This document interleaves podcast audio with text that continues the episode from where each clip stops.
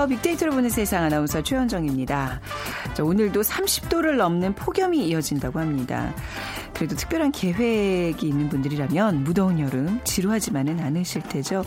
장마가 끝나면 많은 분들이 휴가를 떠나실 테고요. 여러분은 이번 여름 휴가 어떤 계획들 갖고 계신지요? 사실 휴가 뭐 전국 방방곡곡의 명소도 좋고요. 새로운 체험할 수 있는 해외 여행도 좋습니다. 어디든 마음 편히 떠날 수만 있다면 휴식과 즐거움이 함께하는 의미 있는 휴가가 아닐까 싶습니다. 그런데 특히 올해 해외로 휴가 계획을 세우는 분들이 많이 증가하고 있는 것 같네요. 해외 여행객이 증가하면서 전자 여권 발급량이 사상 최대를 경신할 전망이라고 합니다. 반대로 해외에서 한국을 찾는 여행객들은 어떨까요? 자, 잠시 후 세상의 모든 빅데이터 시간에 여행 수지라는 키워드로 얘기 나눠보겠습니다. 그리고 저희가 화요일에 특집 방송 관계로 방송되지 못했던 월드 트렌드 빅데이터로 세상을 본다. 오늘 어, 만나보겠습니다. 내일 열리는 G20 정상회담에 대해서 알아보도록 하죠. 자, 빅퀴즈 같이 풀어보시겠습니다. 내일과 모레 독일 함부르크에서 주요 20개국 G20 정상회의가 개최됩니다. G20은 선진 7개국 정상회담과 유럽연합 의장국 그리고 신흥시장 12개국 등 세계 주요 20개국을 회원으로 하는 국제기구인데요. G 뒤의 숫자는 참가국 수를 가리킵니다. 자 그렇다면 G는 무엇의 머리 글자일까요? G 1번 글로벌 2. 그리스 3번 그룹 4번 그린벨트 아, 난이도가 오늘도 좀 있네요. G, 28대 G는 글로벌이냐, 그리스냐, 그룹이냐, 그린벨트냐. 오늘 정답 고르셔서 휴대전화 문자메시지 지역번호 없이 샵 9730으로 보내주세요. 커피와 도넛 모바일 쿠폰 두 분께 드립니다. 짧은 글은 50원, 긴 글은 100원의 정보 이용료가 부과됩니다.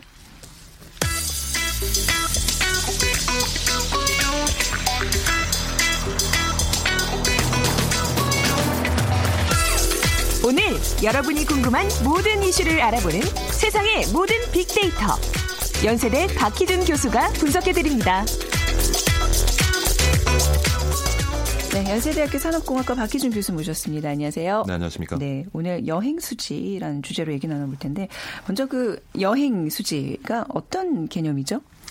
여행 수지가 음. 이제 그 여행을 해외로 나가시는 분들도 있고요. 네. 국내로 또 들어오는 해외 여행객들도 있는데 그 가운데서 이제 발생하는 수지를 이제 여행 수지라고 하고요. 네. 근데 뭐 여러분 아마 경상 수지, 국제 수지 이런 단어 많이 네. 언론 방송을 통해 서 들으셨을 텐데 에, 오늘 간단하게 상식을 여러분의 상식을 위해서 정리를 제가 한번 어, 해드릴게요. 어, 좋아요, 예. 좋아요. 네. 국가 간의 거래에서 발생하는 것이 국제 수지입니다. 네. 근데 국제 수지는 크게 이제 경상 수지와 자본 수지로 나누고요. 음. 자본 수지는 이제 자본 거래에 의해서 발생하는 수지인데 정부 간의 차관이라든가 민간의 투자로 발생하는 부분이고요.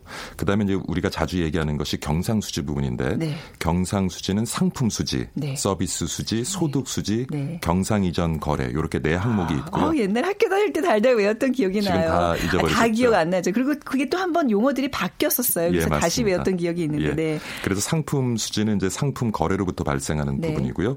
서비스 수지는 서비스 거래로부터 발생하는 부분. 부분이고 음. 소득 수지는 이제 해외 투자에 대한 이자 발생이나 배당금 발생으로 음. 만들어지는 수지고요. 네. 경상 이전 거래는 이제 뭐 해외 교포 송금이라든가 음. 종교단체 구호물자라든가 무상 원조라든가 이렇게 자본 거래 성격을 지내지 않는 무상 거래로부터 발생하는 부분입니다. 그래서 오늘 이제 서비스 수지 중에서도 네. 여행 수지가 음. 이제 오늘 우리가 다루고자 하는 화두고요. 네. 그런데 지금 그 경상 수지는 5월 경상 수지를 보면 63개월 연속 지금 흑자 를 성과를 내고 있습니다. 네. 그런데 문제는 그 폭이 1년 전에 비해서 지금 축소되고 있다는 것이 음. 문제인데요. 네. 에, 크게 뭐 그 이전에 우리가 50, 60, 70년대에는 무상 원조 에 의한 경상이전 거래가 우리 경상 수지의 굉장히 큰 부분을 차지하고 있었어요. 근데 네. 지금은 굉장히 미세한 부분이고요. 지금은 대부분 이제 상품 수지하고 서비스 음. 수지로 경상 수지가 이루어지고 있는데 네. 서비스 수지 같은 경우는 앞서 말씀드린 것처럼 여행 수지가 굉장히 큰 폭의 적자를 보이면서 네. 최근에 굉장히 악화되고 있고요. 그다음 상품 수지 같은 경우는 최근에 수출이 굉장히 호조입니다. 네. 증가세로 돌아섰는데 문제는 이제 국제 유가가 아, 조금 상승을 했고요. 음. 그다음에 반도체, 디스플레이 디스플레이 우리의 지금 수출 주력 상품의 이제 에, 생산 설비를 더 음. 확대하면서 설비 투자 목적으로 기계류 수입이 좀 늘어났어요. 네. 그래서 에, 상품 수지도 어, 지난해 비해서는 조금 지금 음. 에, 증가세가 조금 더디고요. 그러다 보니까 전체적으로 경상 수지가 확대되고 있습니다만은 네. 에, 특히 이제 여행 수지, 서비스 네, 수지 때문에 네. 경상 수지의 그 증가 폭이 조금 줄어들고 있다라고 정리를 해드릴 수 있을 것 같습니다. 음, 네. 그 이제 여행 수지가 그 경상 수지 내에서 차지하는 비중이 꽤 크다는 얘기인데 그 그렇죠. 중국 관광객의 영향이 큰 건가요? 굉장히 이게 눈에 띄잖아요 지금. 맞습니다. 네. 그러니까 중국 사드 보복 조치로 여행 수지가 네. 지금 13억 6천만 달러 적자를 낸 것이 사실 요번에 서비스 수지가 악화된 가장 음. 큰 원인으로 꼽을 수가 있고요. 네. 어뭐 지난번에 우리가 메르스 사태를 경험했을 때도 유사한 현상이 일어났습니다만은 지금 금년 들어서는 아무래도 중국의 사드 보복 조치로 중국 여행객 수가 급감한 것이 아마 큰 가장 큰 원인이 아닐까 싶습니다. 네. 그래서 우리가 그뭐 다변화 정책을 음. 통해서 특히 이제 동남아 국가로부터 최근 관광객들이 국내로 많이 유입되고 있는데요. 네. 하지만은 그 중국 관광객 수라든가 그리고 음. 관광객들이 국내에서 지출하는 액수가 아, 중국 관광객만은 못한 것 같아요. 그래서 여전히 지금 에, 여행 수지 때문에 서비스 수지가 지금 적자를 보고 있는 것 같습니다. 그렇죠. 단순히 뭐 관광객이 숫자가 준 것뿐만 아니라 뭐그 거기에 따르는 뭐 면세점, 호텔 이런 예. 또 예. 쪽에서 그 적자가 굉장히 크기 때문에 전체적인 서비스 수지가 굉장히 악화되고 있다는 얘기인데 어 근데 그만큼 또 아까도 좀 말씀드렸는데요 제가 오프닝 때 해외로 많이들 요즘 나가잖아요 엄청나게 요즘 뭐 주변에서 해외 여행 한 번쯤 안 가본 사람이 이제 보기 드물 정도로 참 최근 들어서 이제 경기가 침체기에 접어들면서 네. 경기가 어려워지고 있는데 네. 그럼에도 불구하고 어 연휴 때는 네. 뭐 국제공항을 방문하는 아. 그 인원수가 계속 기록을 갱신하고 그렇죠. 있고요 그래서 정말 정말 우리가 경기가 어려운 것이냐 이런 그 얘기도 나오고 그 특히 이제 특히 이제 그 연휴 때 해외로 나가는 많은 관광객들을 보면 또 어떤 우리 사회에 존재하는 여러 가지 좀 양극화 현상이나 이런 네. 것에 대해서 우리가 좀 더 실감하기도 하는데 음. 저는 근데 네. 해외 여행에 대한 우리 시각이 좀 바뀌어야 되지 않을까 하는 생각을 합니다. 네. 앞서서 저희가 상품 수지가 최근 네. 와서 조금 줄어들고 있다. 음. 흑자 폭이 줄어들고 있다. 그 원인은 바로 반도체 디스플레이 수출이 호황이고 음. 그래서 그러한 생산 설비를 늘리기 위해서 어, 투자 목적으로 해외에서 이제 기계류를 수입하다 보니까 수입이 늘어서 그런 음. 현상이 나타난다라고 하는데 우리가 반도체나 디스플레이 생산을 위해서 필요한 기계류를 수입하는 것은 투자 목적으로 본단 말이에요. 그래서 네. 상품 수지가 사실은 증가폭이 줄어들게는 있지만 크게 심각하게는 받아들이지 않아요. 음. 근데 여행 수지라든가 서비스 수자의 증가 우리가 너무 지금 어. 해외에서 들어오는 관광객은 없음에도 불구하고 네. 우리가 너무 해외로 많이 나가는 것이 아니냐 네. 이렇게 보는데 저는 그거를 투자 개념으로 봐야 된다고 생각을 투자라고요? 해요. 예. 어. 근데 저는 어떤 생각이 드냐면 특히 이제 이 시간에도 많이 다뤘습니다만은 네. 4차 산업혁명이 본격적으로 진행되면 음. 우리 사회 구성원 특히 우리가 가질 수 있는 가장 큰 경쟁력은 기계와 경쟁하는 데 있어서 결국은 직관과 통찰력이거든요. 음, 네. 근데 우리가 통찰력은 쉽게 말씀드리면 하나를 알고도 열을 헤아릴 수 있는 게 통찰력이에요. 네, 네. 근데 우리 주변에 많이 보면 하나를 알면서 열을 알고 있다고 확신하는 분들이 많죠. 음. 굉장히 편견, 네. 좁은 시야를 가지고. 근데 이런 것들은 결국에는 이제 우리가 통찰력을 키우려면 많은 경험이 음. 필요하단 말이에요. 네, 네. 많은 문화를 접하고 많은 언어를 접하고 많은 시스템을 접하고 그래서 우리 사회 구성원들이 앞으로 이제 4차 산업혁명이 본격화될 때 보다 음. 많은 경쟁력, 보다 많은 통찰력을 가지기 위해서는 음. 결국에는 많이 듣고 보고 네. 경험하고 음. 그래서 해외 단지 나가는 것을 우리가 즐긴다 그러면 볼 것이 아니라 네네. 앞으로 우리 국민들이 어떤 경쟁력을 갖기 위한 투자의 음. 관점에서 보면 네. 저는 이렇게 들어오는 관광객은 없는데 우리가 요즘 경기도 안 좋은데 너무 많이 나가는 것은 아닌가 이걸 음. 부정적인 시각으로만 볼 것은 아니다. 저는 네. 그렇게 생각이 들어요. 저도 비슷한 생각을 예전부터 좀 갖고 있었는데 왜 이제 우리가 뭐 은퇴 후에 좀 약간 노년에 예. 이렇게 관광 차원에서 가는 그런 해외 여행이 아니라 예. 젊은 친구 친구들의 해외 여행을 좀 적극 좀 권장해야 될 것 같아요. 그렇죠? 네. 저는 오늘 이제 방송을 네. 하러 오면서 제가 이제 여권을 살펴보진 않았습니다만 아, 운전을 하면서 제가 몇 개국을 여행을 했을까를 한번 어. 헤아려 봤어요. 아, 교수님이 그러니까 이제 해외에서 또 공부를 하셨기 때문에 일부 빠트린 네. 국가가 있을지는 모르겠는데 어. 도시는 더 많겠지만 네. 국가가 56 국가더라고요. 아. 56개국을 제가 여행을 했어요. 이야. 근데 네. 제가 뭐 여러 가지 음. 역량도 부족하고 하지만 네. 지금 학교에서 어떤 교수의 위치로서 아이들을 교육하고 연구하고 또 이렇게 방송 활동을 하고 하는 것이 음. 젊은 시절에 여행을 많이 한 것. 음, 그러니까 젊은 시절에 보다 많은 것을 접하고 많은 것을 경험한 것이 저한테 뭐 경쟁력이라면 음. 오늘은 내가 이렇게 지탱할 수 있는 경쟁력을 준 것이 아닌가 하는 네. 생각이 들어요. 그래서 음. 지금 진행자께서 말씀하신 것처럼 특히 이제 노년에 네. 그런 네. 이제 즐기는 여행도 필요하지만 아, 물론 이제 그, 그, 필요합니다. 그렇죠. 필요합니다만 네, 네. 그렇지만 자라나는 10대, 20대, 30대 성장해가고 있는 그런 30대들의 해외 여행은 저는 굉장히 필요할 것 같아요. 네네. 예. 그러니까 뭐좀 그런 어떤 뭐 시스템이 좀 있다면 내가 노년에 좀 갈 수 있는 돈을 좀 더 젊은 층에게 이렇게 주면서 여행의 기회를 좀 양보하는 어떤 그런 이제 뭐 개개인 간의 어떤 그런 봉사랄까요? 뭐 그런 것도 좀, 좀 이루어졌으면 좋겠어요. 그 네. 해외 여행하면 굉장히 많은 경비가 들 음. 것으로 생각을 하는데요. 제가 대학 시절에 이제 이렇게 해외 여행을 다닐 때는 음. 그 또 비행기 표값을 절약하기 위해서 해외 입양되는 아동들 있죠. 네. 그 아동들을 제가 이렇게 케어하면서 어. 여행을 하면 그 어. 비행기 운임을 아, 지원받을 수 있는 그런 네. 그러니까 찾아보면은 굉장히 많은 어. 그런 제도들이 있어요. 네. 그래서 저는 그런 것들도 활용하고 해서 틈이 날 때마다 참 여행을 했는데 음. 사실 그리고 이렇게 주어지는 여행보다는 자유여행 있잖아요. 네네. 그러면서 그 지역에 진짜 사람도 만나서 접해보고 그 지역에 진짜 서민들이 먹는 그런 음식도 접해보고 네네. 그러면서 여러 가지 다양한 문화를 체험하는 음. 것이 앞으로는 굉장히 중요한 것이 그러니까 그런 다양한 것들을 체험하면 일단 이야기꾼이 될 수 있어요. 아, 그럼요. 예. 그렇죠. 누구를 맞아요. 대하던 어떤 네네. 소재를 대화를 나누던 굉장히 풍부한 얘기거리를 내 삶이 있고요. 컨텐츠가 될 수 있잖아요. 예. 네. 그리고 살아가면서 다른 것은 있지만 틀린 것은 없다. 음. 우리가 늘 얘기를 하지만 참 네네. 지켜내기는 힘들거든요. 그렇죠. 네. 그래서 어, 그런 어떤 다른 것에 대해서 인정하고 다행한 것을 받아들이는 데서 좀 유연한 자세를 가질 수 있는 것 같아요. 음, 네, 젊은 친구들 아닙니다, 아닙니다. 아니 그 굉장히 좋은 얘기신데 해외에 가서 보면 왜 젊은 우리나라 청년 들 무전 여행처럼 예. 그냥 무일푼으로 뭐 이제 비행기야 뭐 표를 끊었겠지만 가서 그 현장에서 일을 하고 뭐 이제 워킹 비자 뭐 이런 걸 받았겠죠. 예, 예. 그렇게 하면서 그 여행 자금을 만들어서 또 다른 나라로 가고 이런 거 보면서 야 정말 진취적이다. 나도 예. 한 20년만 젊었으면 저런 거 해보고 싶다는 생각이 들더라고요. 제가 네. 가르 네. 학생 중에서도 한 학생이 한 2년 동안 지금 아. 진행자가 말씀하신 그런 방법으로 네. 세계 여행을 하더라고요. 음. 근데 사실 요즘 대학생들 보면요. 입학하자마자 굉장히 주변과의 경쟁에서 굉장히 많은 그 압박감을 음, 느껴요. 음. 네. 누가 영어 자격 시험에 몇 점을 받았다더라. 누가 어디서 인턴을 했다더라. 음. 여기에 대해서 굉장히 조급함을 느끼고 스펙 네. 쌓기에 열중하거든요. 근데 지금 보면은요.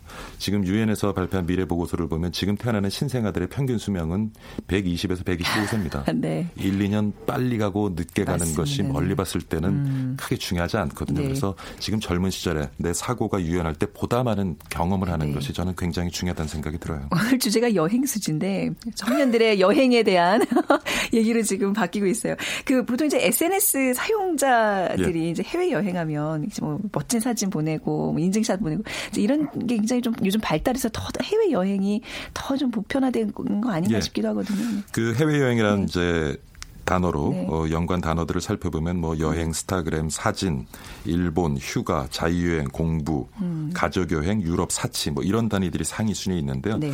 근데 참 보면은 이전에 우리가 여행을 할 때는 증명사진 많이 찍었어요. 네. 관광 명소에 가서 그 관광 명소를 배경으로 네. 해서 내가 여기 다녀갔다는 걸 네. 알리기 위해서 그 관광 명소를 배경으로 한 사진을 굉장히 많이 찍었는데 최근에도 역시 여전히 여행에서 빼놓을 수 없는 것이 사진이긴 합니다만은 네. 이전 어떤 관광 명소를 중심으로 한 사진보다는 이제는 그 지역의 음식, 그 음. 지역의 문화, 그 네. 지역의 의복 이런 것들 어떤 문화적 특성을 담은 그런 사진들이 굉장히 많이 올라오는 거 있는 것 같고요. 그래서 네. 여행을 이전엔 그랬잖아요. 여행 가면 우리가 하루 뭐 새벽같이 일어나서 네. 관광 명소를 피곤하게 돌고 관광 명소마다 가서 사진 을 찍고 예. 그것이 이제 여행이라고 생각을 네. 했는데 최근엔 좀 더 여유를 갖고 음. 그 지역의 문화를 즐기는 거죠. 네. 음식도 접해보고 그 지역의 에, 지역 주민들과 이렇게 네. 접할 기회도 만들어 보고 그래서 여행에 대한 어떤 그런 관점들이 조금씩 변해가는 것이 아닌가 생각을 네. 하는데 제가 조금 아쉬운 것은 여전히 저도 이렇게 다녀보면요. 우리 국민들이 해외 여행할 때 조금 지켜야 될 에티켓 같은 거를 예. 아직까지는 음. 그러니까 지금 중국 관광객이 국내에 많이 이제 줄어들었는데 네. 한편 국내에서 국내를 여행하는 분들은 만족감 굉장히 중국 관광객들 아 시끄럽고 에티켓을 그런, 지키지 그런 않고 편견, 선입견이 예, 그런 네. 것들이 있는데 너무 조용한 분위기에서 여행을 하다 음. 보니까 오히려 좋다라는 음. 의견도 있을 만큼 근데 네. 우리가 되돌아보면 과연 우리 관광객들의 수준은 어느 정도인가 근데 아, 직도 눈살을 찌푸리는 얘기들이 많아요. 저는 네. 요즘 그 TV에서 음. 여행 관련된 네, 네. 방송 프로그램을 많이 제작해서 이제 방송을 하는데 그 지역의 문화를 배우고 그 지역의 문화에 몰입하기보다는 음. 우리 한국 문화를 거지 가져가서 충돌하는 모습을 보여주면서 그거를 이제 그 재미를 네, 시청 예 시청 자들 네. 보여주는 그 과정에서 저는 좀 눈살을 아. 찌푸리는 장면도 아, 많고요. 그래서 네. 지금은 어, 우리가 여권 발급하면 뭐 그 지자체에서 음. 기초 단체에서 어뭐 일주일 안에 발급을 네. 받습니다만은 저희가 80년대 후반에 나갈 때만 해도 외교부에서 직접 발행을 했나 두달 음. 걸려요. 네. 네. 두달 걸리는데 그때도 한 말씀드리지 모르겠어요. 그 여권 발급 받기 위해서 방공 교육도 받아야 됐지만 하루 종일 또 에티켓 교육을 받습니다. 네, 아, 예. 그 시대시군요. 그런 교육이 아직도 좀 필요하지 않은가. 아, 네. 여전히 우리가 막 근데 이걸 잘 구분하셔야 돼요. 그러니까 외국 나가서 외국의 문화, 우리 문화가 부딪힐 때 막 외국의 우리 문화를 강요하고 하는 음. 것보다는 그것은 한국적인 것은 음. 저는 아니라고 봐요. 그러니까 음. 외국에 나가면 그 문화를 받아들이는 것이 네. 중요한데 네. 그런 어떤 특히 이제 조금 40대, 50대 제 연배 분들은 여행을 네. 하면서 그런 어떤 문화가 충돌해 있어서 지나치게 상대방에게 한국의 문화를 강, 요하고 네. 이런 부분들은 우리가 좀 고쳐나가야 되지 네. 않을까 하는 생각을 합니다. 8051님께서 해외 여행 경험이 당장은 아니지만 엄청난 긍정적 결과로 돌아오리라 생각합니다. 교수님 의견 적극 동의합니다 하시면서 문자 남겨주셨고요. 또 하지만 또 해외에서 들어오는 많은 또 관광객들에게 이런 또 정말 영혼을 채우는 정말 진정한 여행이 될 수 있도록 우리 여행 사업도 우리 관광 사업도 좀 더 발전해야지 이 여행 수지가 조금 더 해결되지 않을까라는 얘기로 오늘 여행 수지를 이렇게 마무리. 더 중국 네네. 여행객 줄어들었다고 네. 하는데 요 계기로요. 우리 네. 값싼 패키지 여행, 우리 어. 문화를 잘못 소개하는 그런 음. 패키지 여행 좀 없애고 요번에 좀, 아. 좀 시간적 여유가 있으니까 그쵸. 제대로 된 한국을 알릴 수 있는 그, 여행 그렇습니다. 패키지, 고부가가치 여행 패키지를 그쵸? 만들 수 있는 기회를 좀 활용했으면 합니다. 아, 여행 관련 교수님 굉장히 관심이 많으셨군요. 왜 진작에 했었어야 되는데. 자, 오늘 연세대학교 산업공학과 박희준 교수와 함께 얘기 나눠봤습니다. 감사합니다. 네, 감사합니다. 안녕히 계세요.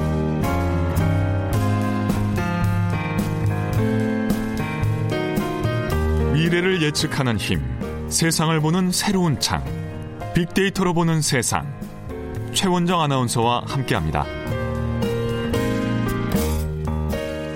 네, World Trend 빅데이터로 세계를 본다. 오늘 국제뉴스 전문가인 임상훈 기자와 함께하겠습니다. 안녕하세요. 네, 안녕하십니까. 빅퀴즈 부탁드릴게요. 네. 아, 내일과 모레 독일 함부르크에서 주요 20개국 G20 정상회의가 개최됩니다. G20은 선진 7개국 정상회담, 흔히 G7이라고 불렀었죠. 여기에다가 유럽연합 의장국 그리고 아, 신흥시장 12개국 등 서울 아, 저 세계 주요 20개국을 회원으로 하는 국제 기구인데요. 이 G 뒤의 숫자는 참가국 수를 가리킵니다. 그렇다면은 이 G 이거는 무엇의 음. 머리 글자일까요? 네. 이게 문제입니다. 1번 글로벌, 2번 그리스, 음. 3번 그룹, GROUP죠. 네. 4번 그린 그린빌트. 그린벨트 골라주시면 네. 됩니다. 자, 휴대전화 문자메시지 지역번호 없이 샵 9730으로 보내주세요. 짧은 글은 50원, 긴 글은 100원의 정보 이용료가 부과됩니다. 자, 우리나라 문재인 대통령께서도 이제 어제 독일에 도착을 하신 네, 거죠. 그렇죠. 지금 예, 뭐 오늘인가요? 그래서 저기 뭐 정상회담 뭐 스케줄이 있는 걸로 알고 있는데 그러니까 음. 독일하고 정상회담 했고요. 했고요. 어, 네. 대통령도 만나고 총리도 만나고 네. 오늘 함부르크로 이동하시죠. 오늘 이동하고 네.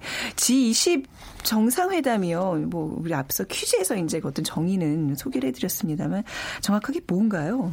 그러니까 G20이 원래는 우리가 옛날에 G7이 많이 익숙하지 않았습니까? 네네. 처음에 시작은 물론 그 다섯 개 나라에서 시작을 했다가 여섯 개가 됐다가 일곱 개 한때는 G8이라고 해서 이제 러시아까지 포함이 음. 됐었었죠. 그러다가 아, 최근에 2014년이었나요? 그 우크라이나 사태를 겪으면서 네. 어, 서방 국가들이 다시 러시아를 제외하고 음. 어, 서방 국가들끼리 원래 의 G7 국가들끼리 어, 이제 그, 그 만나는 그런 형태로 되돌아갔었죠. 네. 그랬는데 사실 그 2008년도 그 미국발 경제 위기 이후에 아, 그 선진국들의 어떤 그 경제를 보는 어떤 시각 이런 것들이 지구의 그 지구촌 경제 문제를 제대로 어, 어떤 그 해석을 하지 못한다. 음. 그 다음에 그것도 있었고 또 이제 그 이후에 후발 주자들 물론 한국도 거기에 포함이 됩니다만은 많은 국가들이 어, 이 선진국 수준에 거의 뭐 육박하는 다 합치면 말이죠.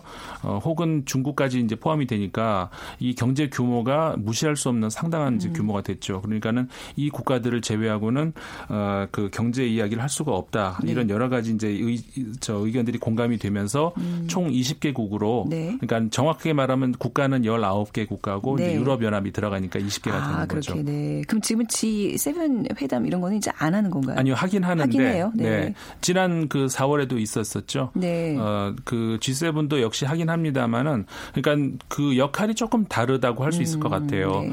어, G8 같은 경우에는 그러니까 아까 말씀드린 것처럼 어, 그 서방 주로 일본까지 포함한 7개의 그 경제 그 강국들. 그건 약간 재무장관 회의 아니었나요? 재무장관도 네. 있고 그다음에 네. 정상회도 있고 아, G8 저 8도 아, 저 G20도 마찬가지입니다. 음. 이제 재무장관 원래는 G20 같은 경우도 재무장관 회의가 원래 시작이 먼저 했었었죠. 네. 그러다가 어 국가 정상들도 모이면서 이게 음. 정례화되면서 이제 굳어진 것이고 네. 원래는 재무장관 회의가 이제 먼저 했었던 거죠. 네. 근데 항상 그 순서가 이제 재무장관 회의를 한 하고. 다음에 정상회담을 스케줄을 그렇죠. 잡는 뭐 그런 게 네네. 그러니까 의례적으로 하는 건가요? 그 한 해에 네. 먼저 실무자들이 먼저 모여서 아, 네, 이야기를 네. 하고 그리고 나면은 재무장관들이 모이고 아, 그런 거구나. 사실상 그러니까 국가 정상이 모였을 때는 어떤 무언 뭔가를 해결을 한다기보다는 이미 그 실무자들과 장관선에서 음. 해결된 것을 이제 그 인정하고 공인하고 어, 어떻게 보면은 그 정상들끼리의 어떤 그 만남 음. 더큰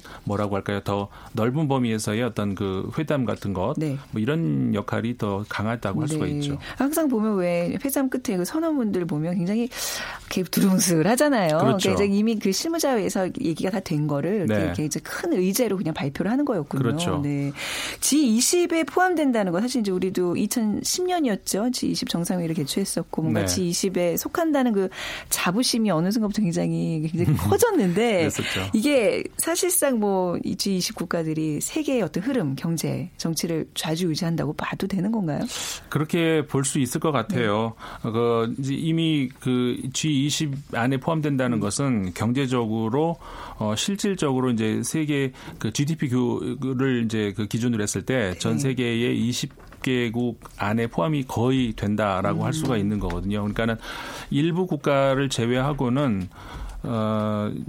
그 실질적으로는 그러니까는 이 G20에 포함되지 않는 어, 경제 강국이라고 한다면은 스페인, 네덜란드, 스위스 정도 음, 네. 어, 그 정도가 이제 포함이 되고요.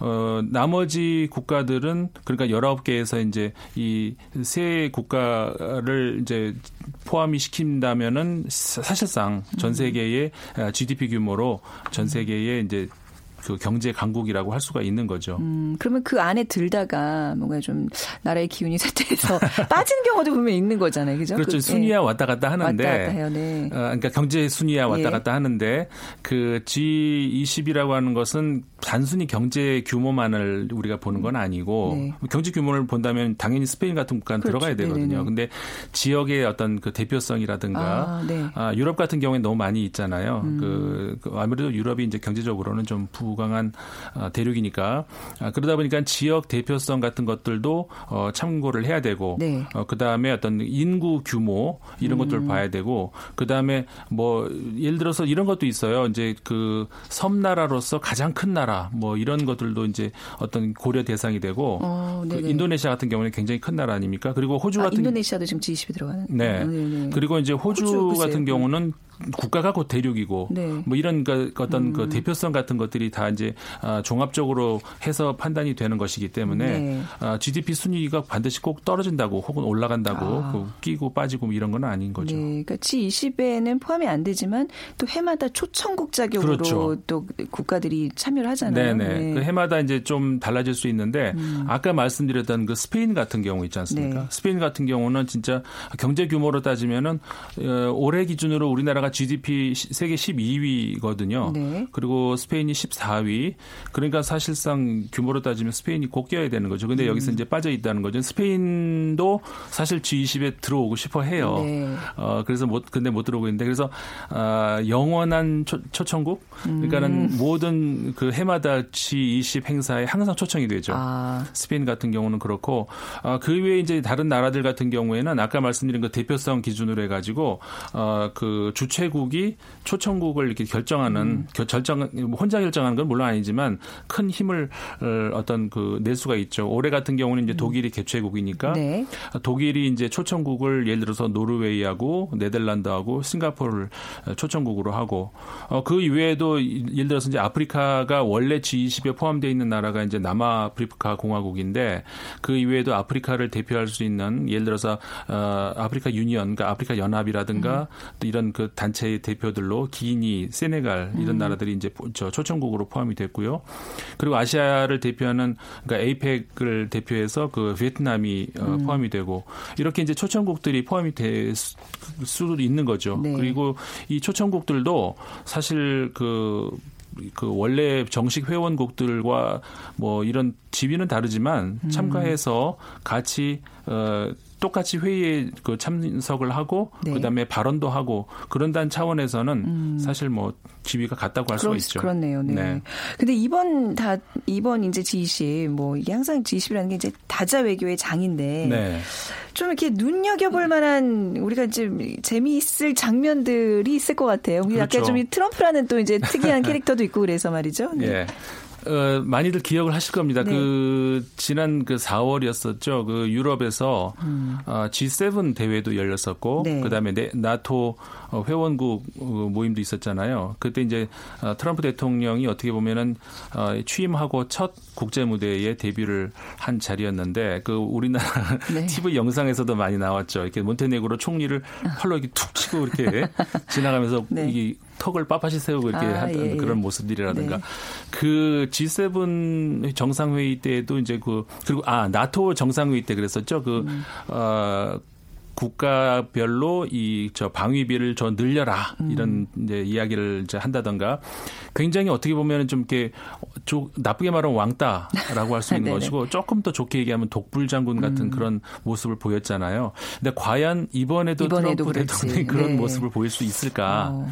근데 이번에는 제 생각입니다만은 그러기가 좀 어려울 수 있는 것이 음. 유럽과는 달 그때는 유럽 국가들끼리 모임이었잖아요. 서방 네. 국가들 모임인데 이번에는 사실상 어, 어제 였었나요? 그저께였었죠. 음. 그 북한이 ICBM이라고 주장하는 네. 어, 미사일도 발사를 했고 어, 사드 관련 문제도 있고 이 동북아 문제를 포함을 해서 어, 굉장히 좀 뭐라고 할까 민감한 이야기들이 많이 있을 수 있기 때문에 네네. 트럼프가 그때처럼 이렇게 어, 독불 장군 같은 음. 그리고 국가 규모도 지금은 일곱 개가 아니라 저 20개에다가 네. 더 플러스 알파인데 그렇게 독불 장군 같은 모습을 보이기는 어렵지 않을까. 음. 네네. 어, 그래서 이런 이야기들도 나오고 있어요. 과거 우리 냉전 시대 때 봤던 구도 그러니까는 한미일 연합 구도, 네. 그다음에 중국과 러시아의 러시아, 구도. 네. 그러니까는 그 사실상 그 우리가 한동안은 어 북핵 문제를 둘러싸고 육자회담 구도에서 북한을 나머지 국가들이 압박하는 이런 음. 모습들이었잖아요. 근데 아, 최근에 그 특히 이제 사드 이후로는 네. 다시 냉전 시대처럼 돌아가 가지고 음. 중국과 러시아가 한쪽 편이 되는 것 같고 한미일이 동맹 이런 구도가 좀 어, 짜여지는 어, 음. 이번에 그래서 이제 그런 어떤 그 구도가 이번 G20에서도 어, 보여줄 수 있을까 이것들도 음. 우리가 관심을 가질 만하고요. 약간 때마침 또 북한이 미사일을 발사해서 이번에 그러니까 G20 회담에 이게 북한 문제가 많이 좀 거론이 되겠죠. 그렇죠. 예. 안보리에서도 이제 이미 얘기가 나왔었고 음. 그래서 이번에 어, 물론 그 구속력은 없습니다. G20에서 뭐 정상들이 모여서 네네. 무슨 얘기 한다고 구속력은 없지만은 아, 과연 그 그래도 이제 국제적인 또 주요 국가들의 모임이기 때문에 어떠한 뭐 메시지가 아, 나올 수 음. 있을까 이것도 굉장히 우리가 우리 또 우리나라 음. 입장에서 주목해서 볼 만한 대목이고요. 네. 또 재밌는 것 그 트럼프하고 푸틴 대통령이 만나는 네. 거 이것도 아마 굉장히 많은 플래시가 터질 그렇죠. 수 있는 이두 분의 악수 장면이라든가 네, 누구의 그렇죠. 더 악력이 더 센지 또 이제 미묘하죠. 그 대목이 네. 그리고 또 하나가 이제 국제 무대에 우리 음. 문재인 대통령이 첫 데뷔하는 거 네네. 네. 다른 정상들에 비해서 이번에 문재인 대통령이 음. G20국가 정상 중 유일하게 네. 참석을 하는 거죠. 네, 우리 또 나라의 어떤 외교 어떤 시험대에 오르는 그런 중요한 장이 될 것 같습니다. 그렇습니다. 자, 국제뉴스 전문 기자 임상원 기자와 함께했습니다. 감사합니다. 네, 감사합니다. 자, 오늘 G20의 그 G자는 바로 그룹입니다. 임상원 기자께서 스펠링까지 또박또 말씀해 주셨어요. 자, 2828님, 네, 우리나라의 많은 이익과 위상을 세우고 돌아오길 바랍니다 하셨고요. 5288님, 부산이 습하고 덥고 시야도 흐립니다 하셨어요. 자, 오늘 뭐 건강관리 다들 잘 하시고요. 또 내일 오전 11시 10분에 다시 찾아뵙겠습니다. 지금까지 아나운서 최현정이었습니다. 고맙습니다.